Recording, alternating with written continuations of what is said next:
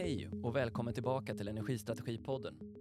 Här utforskar vi energimarknadens utveckling genom samtal med centrala aktörer för att få insikter om vart den kan tänkas vara på väg. Kristoffer Fjellner från Moderaterna, varmt välkommen till Energistrategipodden. Tack, trevligt att. Ja, roligt att vara, ha dig här. Stockholmsområdet, du har själv benämnt eh, Stockholm och stockholmare som eh, kanske är några av de mest klimatengagerade i Sverige. Eh, hur översätter det till kraven på dig som politiker i Stockholm?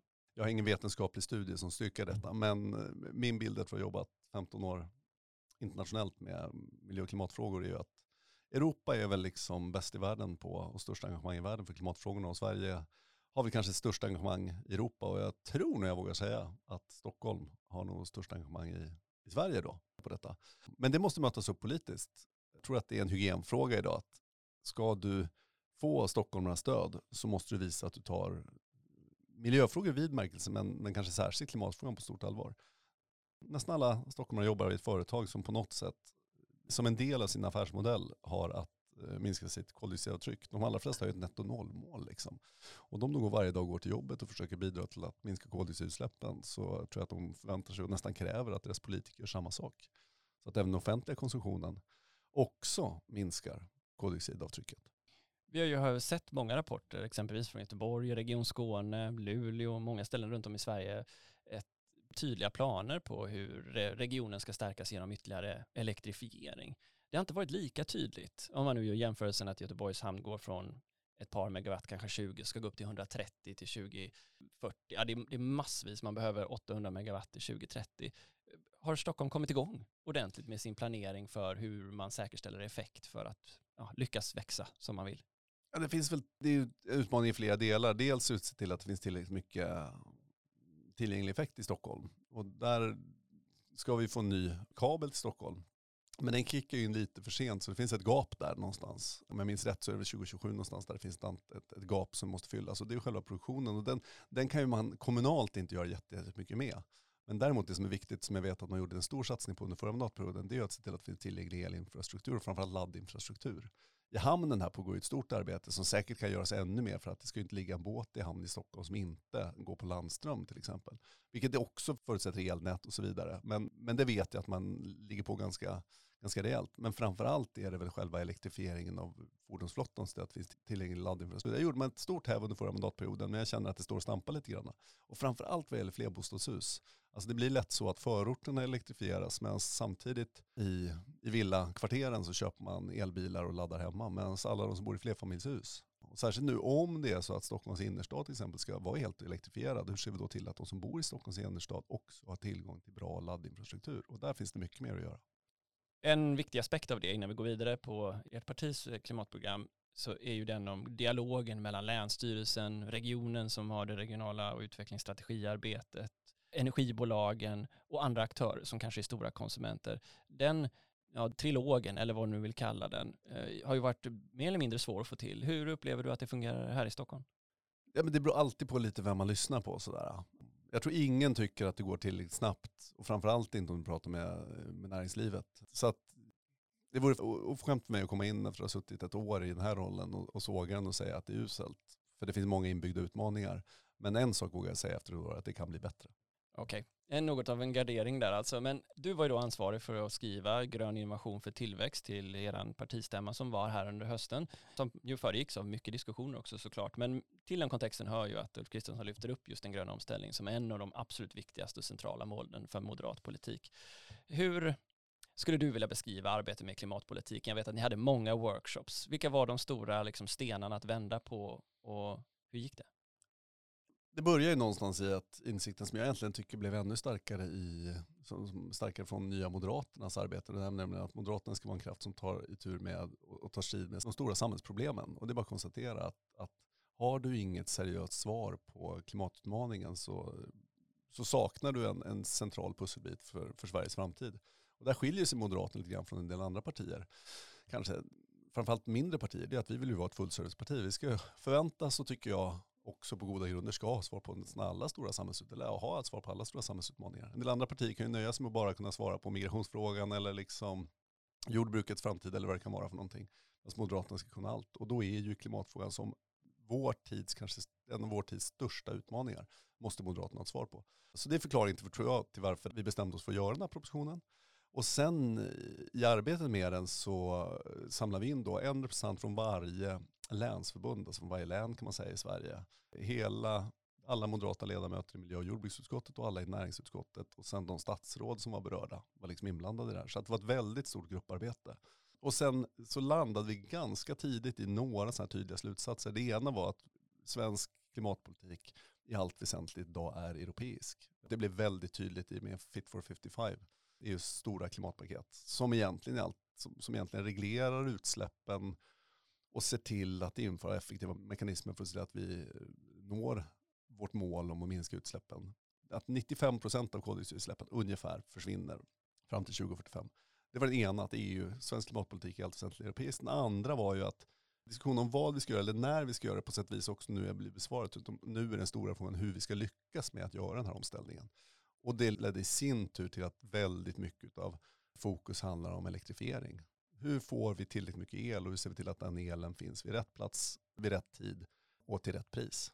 En del av texten kan man nästan eh, tycka andas vi får inte tillräckligt med cred för det miljöarbetet som vi gör i Sverige genom de produkter som vi producerar här och som trycker undan mer kolberoende alternativ. Och vi, vi ser inte den totala nyttan som byggs in i de tjänster och varor som kommer härifrån. Absolut, och det måste jag säga, det tror jag är en kan man inte liksom förhärliga sig själv på något sätt, men det tror jag är en av de centrala sakerna jag personligen tog med mig in i det här arbetet. Och det är efter att jag jobbat som ledamot i Europaparlamentet med europeisk handelspolitik och internationell handel i 15 år och med miljö och klimatfrågor i miljöutskottet i Europaparlamentet i 15 år, så är det ju just det faktum att att det har liksom provocerat mig att Sverige som är en liten öppen frihandelsnation, beroende av export, inte funderar så mycket på hur, vår, hur vi kan använda handelspolitiken och vad handeln, svensk export kan göra för klimatet.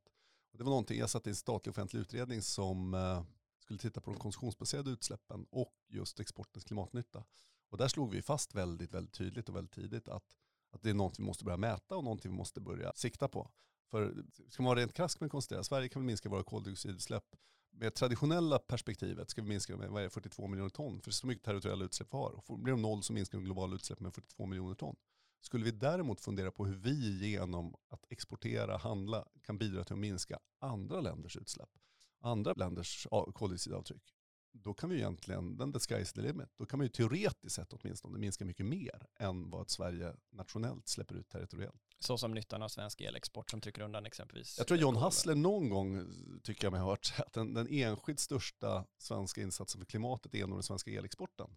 Och då är det ju ganska sjukt att man, om någon skulle ställa frågan, hur mycket har svensk elexport minskat de globala koldioxidutsläppen, så finns det ingen som kan svara på det. Och svensk klimatredovisning är ju helt skruvad ur det perspektivet också. För då säger vi att men, vi tycker inte territoriella sätt att mäta egentligen svarar upp mot, för att vi, vår konsumtion kan ju skapa utsläpp i andra delar av världen. Då säger vi att nej, men, då använder vi konsumtionsbaserade utsläpp istället och mäter då avtryck vi gör i andra delar av världen. Och när vi tittar på de konsumtionsbaserade utsläppen, ja, ta elhandel då till exempel, då, då, kan vi se att vi importerar ju lite, lite till exempel kolel kanske från Polen eller Danmark och sådär. Och då adderas ju det till svenska koldioxidutsläpp. Men, men samtidigt så exporterar vi ju oändligt mycket mer koldioxidfri el till Danmark eller Polen eller Baltikum. Men det syns inte i någon klimatredovisning eftersom att det är noll. Det är noll här och det är noll där. Men det, får ju, det är ju återigen en av de bästa sakerna vi kan göra för klimatet, men det är någonting som vi varken mäter eller arbetar mot. Och det är ett problem. En eh, rättviseaspekt aspekt alltså. Men eh, det här med den nyttan då som den svenska elexporten ger, och förutom att det också sänker priserna i Sverige då såklart, är ju en sak som är hotad nu. Svenska kraftnäts rapporter visar på att så, så tidigt som 2027 kan det här överskottet varit borta och det är ju i all väsentlighet ju privat industri som efterfrågar en massa ny elproduktion och det till lika fort. På varje terawattimme överskott vi har idag så finns det nästan fyra terawattimmar i behov från industrins sida och det går rysligt fort. För att bibehålla det som du nu säger är en konkurrenskraft med den hastigheten som nu eftersträvas för att inte drabbas av det SVK säger. Hur ska vi göra då, menar du? Ja, men eh, dels ska jag kvalificera det lite grann, för dels ska man komma ihåg att värdet av svensk elexport minskar ju över tid i takt med att Europa ställer om. I takt med att Polen minskar sin eh, andel kolkraft så kommer självklart liksom värdet av att importera svensk koldioxid för el för klimatet bli allt mindre. Men bara för att vi inte exporterar el så betyder det inte att vi inte gör en klimatnytta med vår export. Utan om vi istället bakar in den elen i allt från bilar till liksom stål eller vad det nu kan vara för någonting så gör vi fortfarande klimatnyttan med den. Så att eh, vi hamnar högre upp i, i, i förädlingskedjan och det är därför jag egentligen tycker att den som ifrågasätter svensk industris framtida elbehov för att säga att det är bättre att exportera elen missar någonstans att för klimatet så spelar det så att säga mindre roll och det snarare var någonstans i förädlingskedjan Sverige vill vara. Och då tycker jag nog långsiktigt att, att det är minskad elexport är inte ett problem om det är så att vi fortsätter öka svensk export. Just det, så du, det låter på dig som att du köper det här resonemanget att eh, investeringar i fossilfritt stål, i batterivärdekedjor, i gröna ammoniumnitrat för gödsel som inte har utsläpp kopplat till sig och så vidare och så vidare. Den typen av tillväxt och de miljardinvesteringar som det kommer med är någonting som är genuint värt att försöka försvara och, och dra nytta av.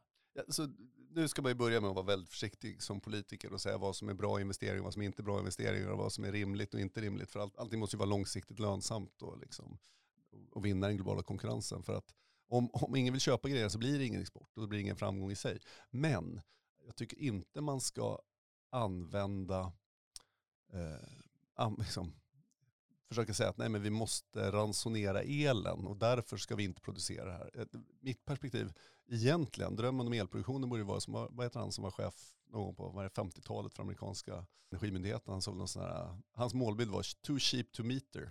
Liksom. Vi ska producera så mycket som möjligt bara. För ju mer vi kan producera el, och det är därför vi tar sikte hela propositionen, halva, eller stor del av propositionen till Moderaternas klimatproposition, stämman, handlade ju om vad kan vi göra för att öka elproduktionen så mycket som möjligt.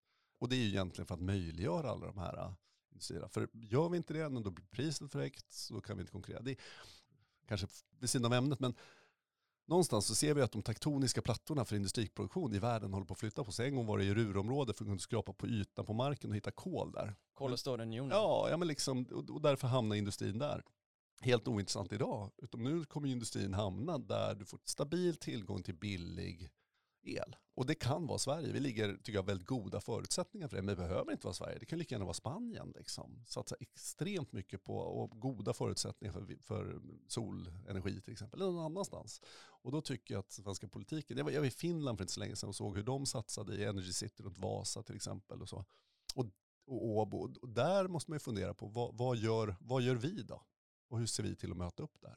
Jag tänker att då hamnar vi ju i en av de här målkonflikterna, den om äganderätten kontra rätten att få sätta upp ett vindkraftverk, det kommunala vetot, ersättningsformer. Om du nu säger, om jag förstår det rätt, så här, vi behöver bygga väldigt mycket för att möta efterfrågan eh, som kommer av industrin. Oaktat vem det är som gör det så är det väldigt mycket mer behov vi, vi ser framåt. Hur landade den frågan? För att med dagens utbyggnadstakt så räcker det ju inte på långa vägar att möta den efterfrågan som ju jag tror vi båda två vill se. Hur tolkar du att eh, det blev på, på partistämman och vad, vad står ni i det idag? Ja, men dels så, återigen, jag är ledsen att jag får backa ett steg, men dels så börjar vi någonstans med att konstatera att det behövs en annan balans mellan utveckling och bevarande. Så. Och det behövs en annan balans mellan lokal miljö och globalt klimat. Kanske det uppenbara, men om vi konstaterar att samhället som det nu ser ut inte är hållbart så kan vi inte ha allt för mycket av bevarande perspektiv på det, för då kommer vi bara ha någonting som i grunden är ohållbart. Utan frågan är hur vi kan främja utveckling på ett sånt sätt. Och väldigt mycket av lagstiftning är tyvärr idag fokuserat på bevarande. Så det balansen där till del. Eh, och lokalt klimat och globalt klimat, där säger vi nog att vi behöver ha en större fokus på globalt klimat än lokal miljöpåverkan. Och det är för att men, bombmurklans överlevnad, den är också, alltså tre graders uppvärmning är inte så förbannat bra för liksom den lokala miljön heller. Så det är en sån sak där vi konstaterar att man behöver en annan viktning och vi behöver, vi har pratar mycket om reformer av allt från miljöbalk till tillstånd och så vidare. Men sen kommer det in på de andra frågorna som handlar någonstans om tillståndsgivning och sådär. Och då finns det ju helt uppenbara målkonflikter. Jag tycker de sällan målkonflikterna egentligen är mellan staten och markägare. Det händer såklart att liksom försvaret säger du får inte bygga någonting där. Utan ofta är det ju så här målkonflikter som samhället är fullt av mellan olika typer av äganderätter. Alltså någon människa har äganderätt till sin mark och vill sätta ett vindkraftverk där men den påverkar någon annan som äger marken någon annanstans. Och då gick vi in i stämman och sa det att ja, men det kommunala vetot bör, när det kommer, komma tidigt i sådana fall för att inte tappa investerings och tappa tid och så vidare.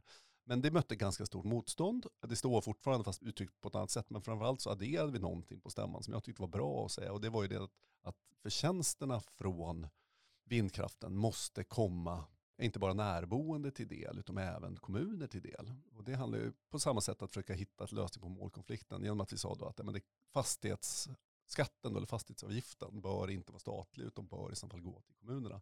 Och det är någonting jag hoppas den här regeringen kan gå vidare med för det ser vi i våra grannländer, det gör stor skillnad för existensen. Exakt, apropå vad Finland gör som vi kan ta intryck av. Ja, och det är bara konstaterat att liksom, återigen, det, det är inte alltid som man behöver göra några stora grejer liksom, utan i grund och botten är det ju det är ju inte så att staten förlorar några stora skatteintäkter. För att om det inte byggs vindkraftverk så, så kommer det alltså inte bli några skatteintäkter för fastighetsskatt för den vindkraften.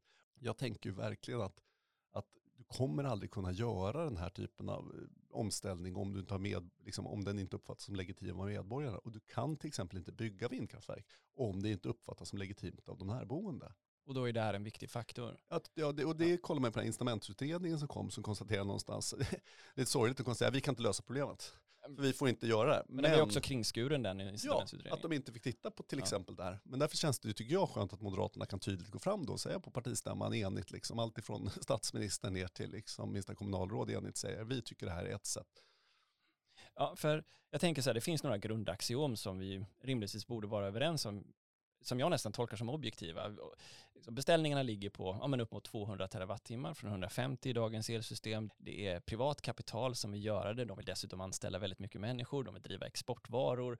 Jag menar, mycket av sånt som finansierar polis, skola, välfärd i största allmänhet. Och det är någonting som vi aktivt eftersträvar. Och vi bygger just nu ut för lite. Och då är det ändå så, upplever jag, att, eh, och det har stått mycket i medierna, att även när Moderaterna styr så har det funnits en tveksamhet till den hastighetsutbyggnaden. Varför är det så när, när, när så mycket av det ni skriver är det här borde gynna svensk konkurrenskraft. Det är, det är liksom grundviktigt för oss att det gör det och det är uppenbart att det gör det och ändå så hålls det tillbaka. Vad är det, varför landar man inte i att man får acceptans då? Jag, jag träffade Ulf så sent som igår faktiskt. Jag tror en av grejerna som han sa var ju då att risken att saker går för, går för snabbt i svensk politik, den är begränsad när man sitter i regeringskansliet. Allt tar så bisarrt lång tid. Så att jag uppfattar nog snarare en otålighet med att kunna få sjösätta saker och komma igång och få ut prylar. Och snarare än att man liksom på något sätt medvetet skulle tveka. Utom att det, det tar för lång tid och det är, är för mycket som inte är hanterat. Liksom. Men sen tror jag att det finns, det måste nog på några områden behövs det nog en lite inställningsförändring men ta till exempel elnät. Så jag, jag, är genuint orolig över att även om så här, vi, vi klarar att öka utbyggnadstakten, vi blir i korta perspektivet mer vindkraft, långa perspektivet kärnkraft och andra liksom, och, och mer än fördubbla elproduktionen. Men jag är med, mest orolig för att vi faktiskt inte kommer att ha näten som ser till att den där elen finns när den behövs, när den behövs. För att utbyggnadstakten är för seg. Du tänker att 105 månader för ett koncessionsärende är för... Ja, det är ju helt orimligt. Men sen inte bara det.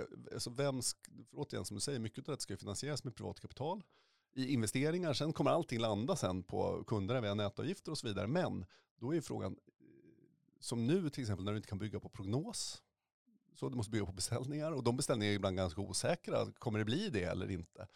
Så du borde ju, tycker jag definitivt, bygga på prognos. Men sen också, du vet inte ens hur mycket betalt du får eftersom att alla Intäktsramarna sätts ju, det varit konflikter om dem i domstol jämt, vilket gör att du får veta ett antal år senare vad du väl får betalt när domstolsprocesserna är avgjorda för de som gör elnätsinvesteringarna.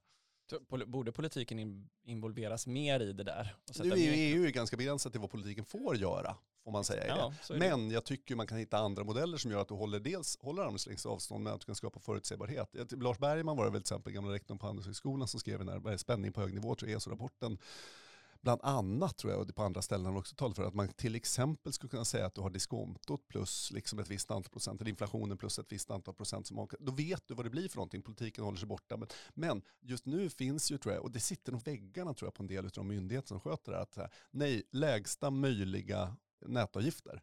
Ja, fast jag är mer nervös idag för att, inte för att vi investerar för mycket i elnät, den samhällsekonomiska kostnaden för att investera för lite elnät är så ofantligt mycket större än kostnaden för om man investerat för mycket. Och, och, därför tycker jag att man borde nog se över det perspektivet. Och det finns nog andra områden, till skillnad från bara elnät, Men det finns några sådana områden där man måste vara beredd att ta större risk egentligen. Okej, okay. men eh, vi ska kunna prata väldigt länge om elnät. Vi kanske kommer tillbaka till elnäten senare, men en av de sakerna som du sa tidigare vill jag liksom haka på här. Och du sa att, eh, att du som politiker kanske inte ska vara den som, som säger vilka som är de bästa investeringarna, eftersom det finns en marknad utom pluralism. Men ni gör ju det när det kommer till energipolitiken. Alltså ni säger ju någonting om kärnkraften och kärnkraftens varande som, och vi har ju haft det i podden med Vattenfall bland annat, som ja, understryker att det här är ju en 130-årig kanske livscykel.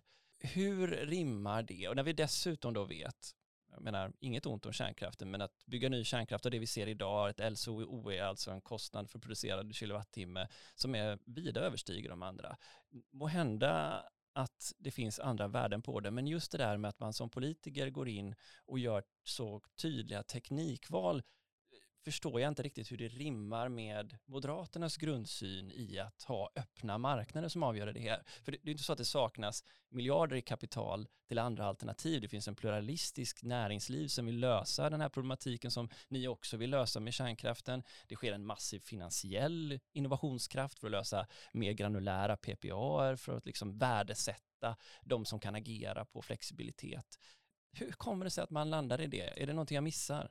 Nej men inte nödvändigtvis att du missar, men jag tror att, att dels så finns det någonstans, jag, jag kan säkert anklagas för att vara marknadsliberal titt som tätt, men jag är liksom inte anarkist i den att det finns vissa grundläggande infrastrukturfrågor som staten har ansvar för. Och låt oss då säga att ett sådant ansvar som jag tror staten har ansvar för är ett, är ett eh, elsystem, och då menar jag verkligen beton på system som är, ja men, som, som garanterar tillräcklig el till ett bra pris vid alla årets timmar och så vidare. Och då kan vi konstatera att, att kärnkraften har ett antal fördelar som gör att vi uppfattar att det var, eftersom vi inte kan bygga ut vindkraft, eller vattenkraften till exempel, som gör att vi behöver alltså, väldigt viktig och nyttig basproduktion. Skulle det visa sig att, för jag, för jag kommer inte tillhöra det gänget som säger så här, nej nej men vi kan lösa allt med flexibilitet. Flexibilitet för mig är ju också till viss del ransonering liksom. Alltså, så att, att, att säga att okay, vi bygger inte på det.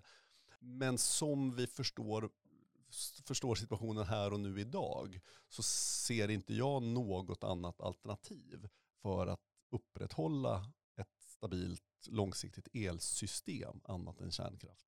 Men sen hur man ska se till att det kan fungera på en, på en fri marknad och attrahera kapital, det är upp till andra liksom att vara experter på. Men en sån moment, en sån del är just till att man får att man får fullt betalt för den typen av systemtjänster som man egentligen levererar.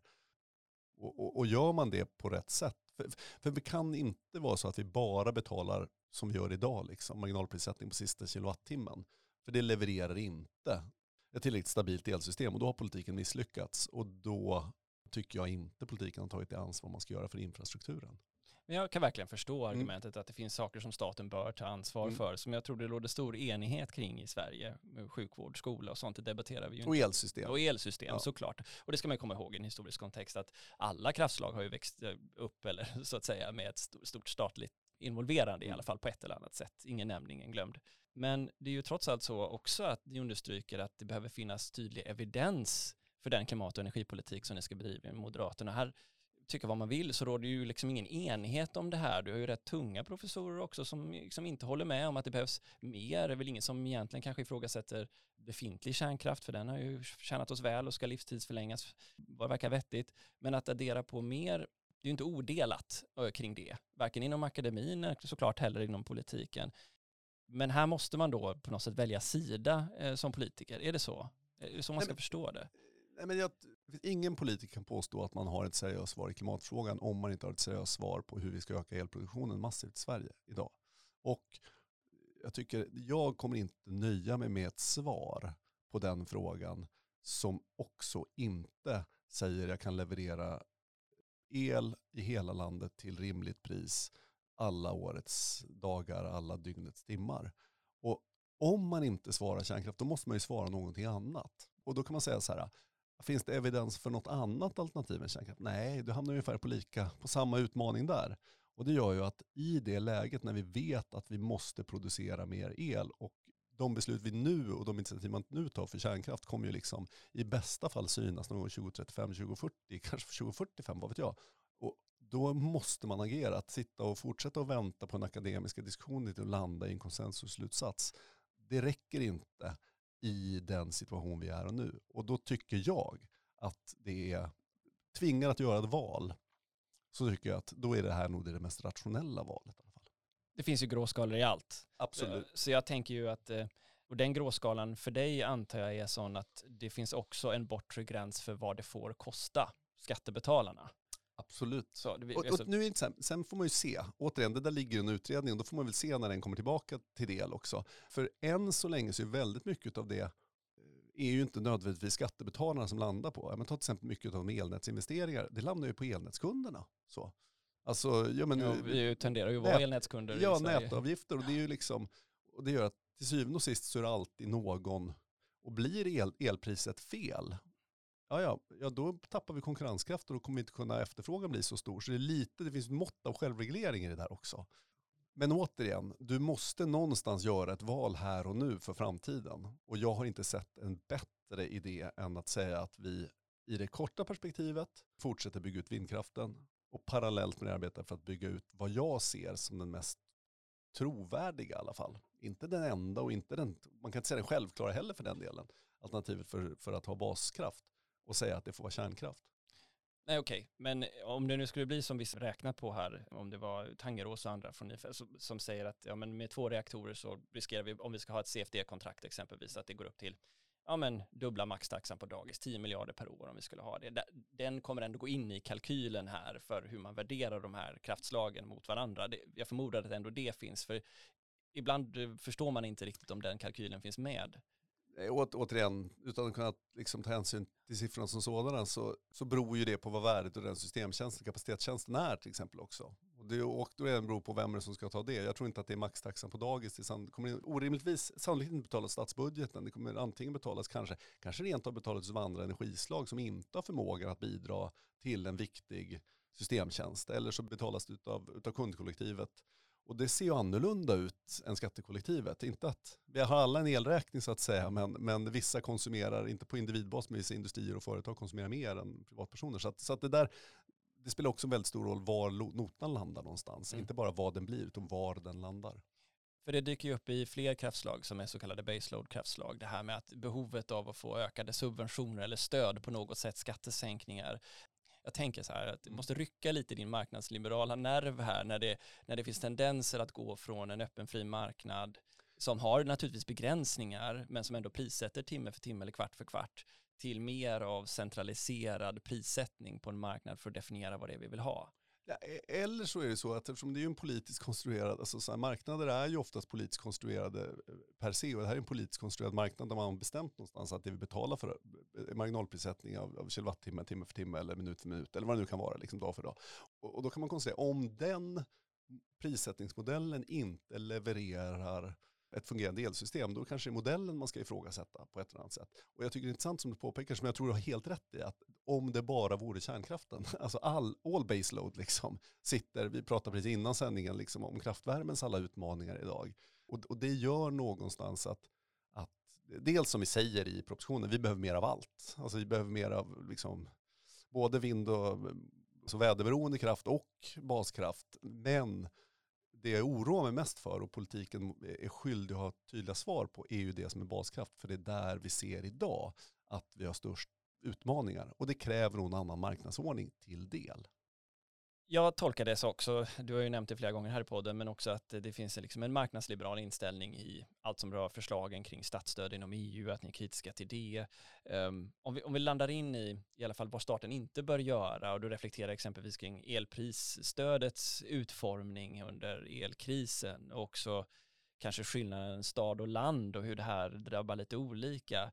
Där var ju en tydlig statsintervention, egentligen oaktat vilket behov du hade av stödet. Vi har sett det i andra länder. Det finns eh, reaktioner mot eh, amerikanska stödsystemet som kommer även i Europa. Det, det är inte bara i Sverige lokalt, utan det här är ju någonting som sker också globalt, att vi ser en ökad, så att säga, finansiering över statskassan för diverse aktiviteter inom energimarknaden. Hur tolkar du det?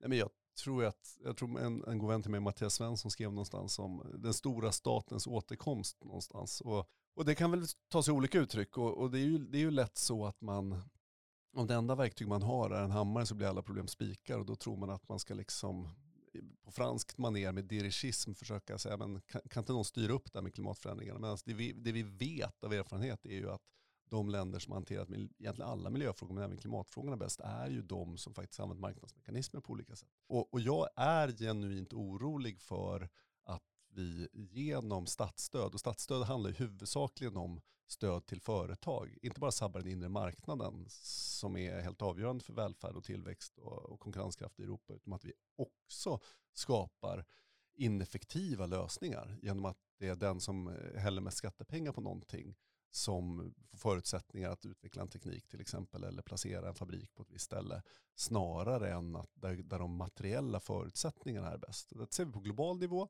och vi ser tyvärr en tilltagande tendens även på europeisk nivå där man lättar upp statsstödsregler tycker jag allt för mycket. Och det vi säger är att vi i Sverige, dels av ett rent rationellt och egoistiskt skäl, alltså jag, jag kan lova att svenska finansministrar kommer alltid vara snålare än franska finansministrar, vilket gör att när statsstödsracet ryker så börjar liksom kommer fransmännen hälla mer pengar på sina industrier än vad svenska gör. Så vi har liksom ett intresse, nationellt intresse, utav att hålla i statsstödsregleringar. Men sen tror jag att hela Europa egentligen har det.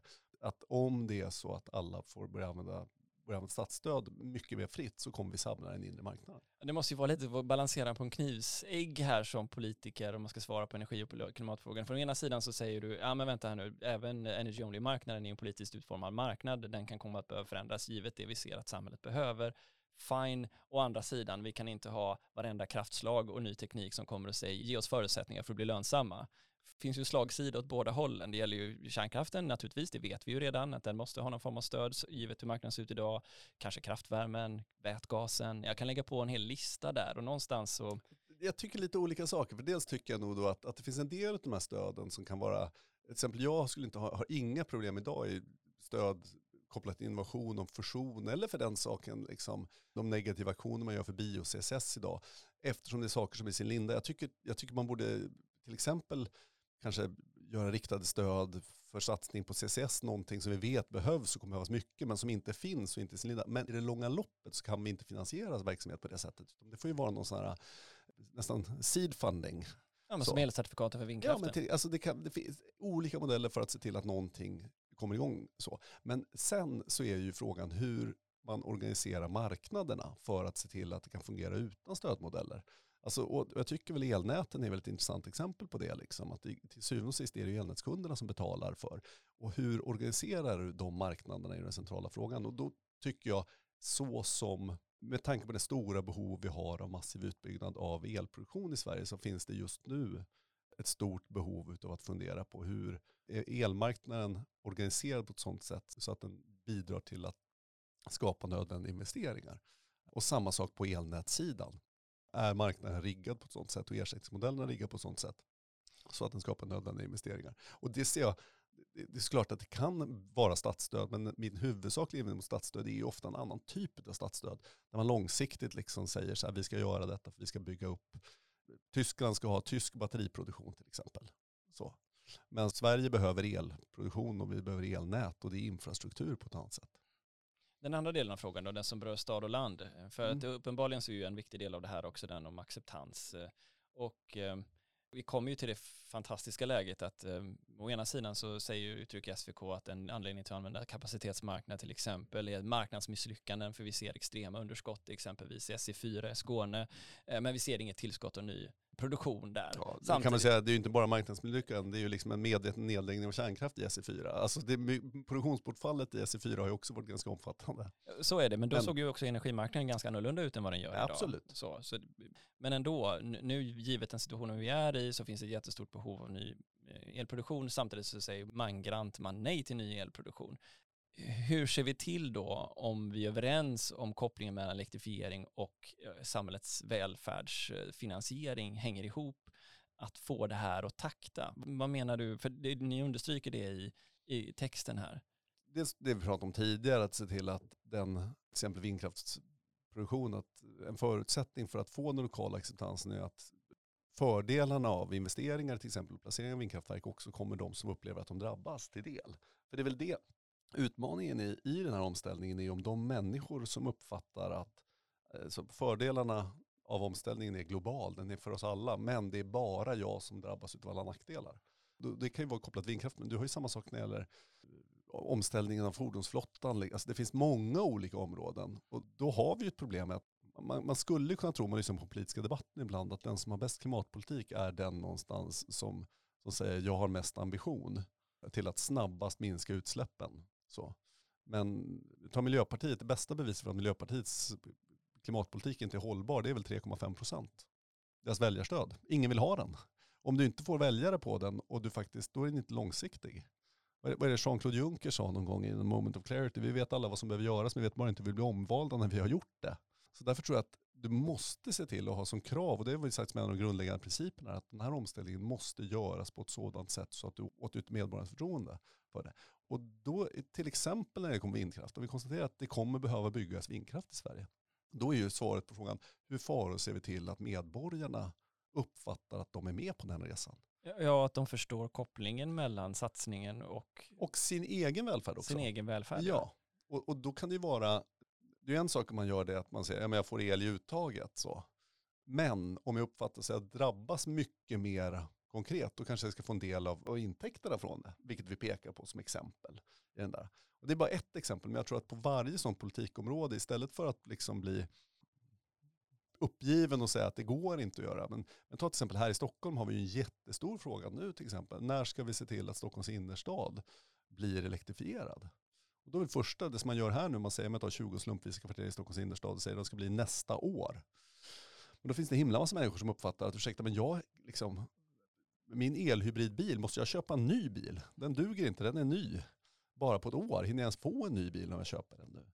Så måste ge människor förutsättningar i tid men också se till att hjälpa medborgarna i den resan. Se att det finns tillgänglig elinfrastruktur, att det finns laddplatser, att man kanske också stöttar och säger att den som kör en elbil in i Stockholms innerstad kanske slipper trängselskatt eller får nedsatta parkeringsavgifter. Att, att man på något sätt funderar på hur hjälper man medborgarna i den här resan snarare än bara fundera på hur ska vi tvinga medborgarna att göra den här omställningen. Det andra perspektivet på det som tycks komma delvis från Timbro är ju den om människan är bättre benägen till omställning bara den ställs krav på den tillräckligt och att förbud skulle kunna vara en väg att gå. Att det också skulle kunna vara ett tecken på konservativ politik att människor vänjer sig snabbare än vad de tror. Det är med mycket rabalder i början, men så gör man vissa saker som faktiskt ganska snabbt får genomslag. Ja, fast jag, jag vänder mig lite mot den föreställningen, för någonstans tycker jag att den, alltså, om det är så att du tvingas förbjuda någon att till exempel köra bil, tvinga att skapa omställningen genom förbud, då har du någonstans misslyckats med att hjälpa människor omställning. Jag tror ju överlevnadsinstinkten är hyggligt normalfördelad i befolkningen och de flesta människor känner att man i den mån man kan, vill göra rimliga beslut för vår miljö och klimat. Men om, då bör ju politiken svara, hur ska vi underlätta så att du känner att du har goda förutsättningar att göra det? Och då tycker jag till exempel att på ett års varsel säga så här, nej nej nej, vi stänger av delar av Stockholms innerstad för dig för du kör fel fordon, är inte att hjälpa medborgarna. Okej, vi riskerar ju lätt att hamna i en diskussion om bara kostnader. Så, vi tar bort reduktionsplikten för det blir billigare att tanka bilen. Liksom. Du kanske argumenterar att ja, men det är inte den smartaste klimatåtgärden vi kan göra, det finns bättre saker att göra för de pengarna. Men mycket av debatten tycks ju ändå handla om att vi får en sprängkraft mellan å ena sidan stå kvar, inte spendera pengar i onödan och å andra sidan då det här kanske mer dynamiska perspektivet som du själv verkar stå för att det blir billigare för oss om vi gör mycket nu och vi kommer få mycket samhällsutveckling av det det finns ju en sprängkraft i det där, för det här perspektivet tvingar ju fram en hel del krav på förändringsledning av, av ska man säga då, för befolkningen utifrån din position. Hur ser ditt ansvar, hur ser Moderaterna, vad skulle vi vilja se att ni leder i det där för att minska den spänningen, öka förståelsen? Jag menar att den frågan till stor del är avgjord just nu. Den spänningen tycker jag var mycket större för fem år sedan. Men nu när vi vet, i och med att EU har beslutat om att vi i Europa och i Sverige ska fasa ut alla fossila drivmedel, i princip allting som släpper ut koldioxid. Det finns några få procent kvar till 2045 De utsläppsrätterna kommer sluta delas ut 2042 rent utav. Då vet vi vad som behöver göras, vi vet när det behöver göras. Och därför är den stora frågan inte egentligen när eller vad, utan hur. Och då skulle jag vilja att Moderaterna försöker göra det som politikens kärnuppgift, nämligen hantera de målkonflikter som uppstår i det här att se till att fundera på hur ska vi kunna öka elproduktionen tillräckligt mycket, tillräckligt snabbt för att medborgarna, företagen, näringslivet ska kunna ställa om till exempel. Hur ska vi se till att, typ på fordonssidan, hur ska vi se till att medborgarna så effektivt som möjligt ska kunna växla över till att, att köra på el, att, att transportörer, att speditörer ska kunna göra detsamma. Att på olika sätt fundera på hur kan staten, istället för som idag, allt för ofta liksom stå i vägen för många av de här sakerna. Allt från tillståndsprocesser till liksom skatter och lagar och regler. Se till att, att underlätta den här omställningen. Ni har ju ett elektrifieringslöfte här i Stockholm. Bland annat så innehåller det att ni ska minska utsläppen exklusive då inrikesflyget med 70% fram till 2030. Så även här ligger det ju höga förpliktelser om att vi behöver inte bara mer transmission såklart som vi varit inne på utan också mycket mer produktion. Hur viktiga är 2030-målen för dig? Jo, men jag tror 2030-målen framförallt eh, tror jag att de är viktiga när vi arbetar med våra mål lokalt på olika sätt. Nu är ju rådigheten i till exempel Stockholm väldigt begränsad över det. Alltså, vi har ju väldigt svårt att bestämma över ja, allt ifrån liksom vad bilarna ska gå på eller beskattning och så vidare. Och, det gör att man blir så att säga till viss del utlämnad åt andra områden. Men för mig är ju 2030 är ju ett, ett, en delsteg på det som vi vet kommer att hända för vi är bundna av det via EU, nämligen liksom hela, hela Fit for 55 där vi vet att det ska vara netto noll eller att utsläppsrätterna försvinner 2042 och där vi vet att Sverige har ett ESR-åtagande som är riktigt tufft till 2030. Så att jag tycker någonstans att de är viktiga som delmål. Ja, och då tolkar jag det som att, för jag kan uppfatta kanske fel, mm. att det tonas ner nu i förhållande till 2045-målen, men om jag förstår det rätt så 2030-målen, de ska vi uppfylla i form av förnyelsebart, i form av behoven kring elektrifiering, nedtagen av inbindningen, ökad inbindning i skogen, nedtåg av våra egna utsläpp och sådär. Jag tror att det är en förutsättning för att vi ska nå våra ESR-mål. Att nå våra 2030-mål exakt i detalj. Alltså det är ju, jag ska säga så här, det viktiga för mig är att vi når våra SR-mål och att vi ser till att vi når våra netto nollmål 20, 2045. Det är ju det överordnade. Men ska vi göra det, vi måste göra det i en rimlig takt och vi måste nå våra lagbundna krav i EU och då kan vi inte bortse från målet 2030. Men det är väl också, som sista fråga, det är väl också så att det linjerar för dig med en samhällsutveckling och en investeringsklimat som du vill värna? Alltså en förutsättning för att göra detta är återigen inte riktigt, ibland blir det lite för stor fokus på, på målen och jag, jag tycker att det är lite olyckligt eftersom en stor utmaning idag är inte målen, som det är frågan om huret. Hur ser vi till att få tillräcklig elproduktion? Hur ser vi till att ställa om bilflottan? Och lyckas vi inte med det, ja, då kommer vi inte nå 2030-målet, men vi kommer inte heller nå 2045-målet. Det är den stora utmaningen. Så mer fokus på hur. Kristoffer, tack så hemskt mycket för att du tog dig tid att komma till Energistrategipodden. Tack själv. Den 14 februari kommer Energistrategipodden att spelas in på Elmia Solar, Nordens nya mötesplats för solenergibranschen. Är du på plats i Jönköping kommer du kunna lyssna på oss live då. Du kommer förstås också att som vanligt kunna lyssna på det inspelade avsnittet i din poddspelare.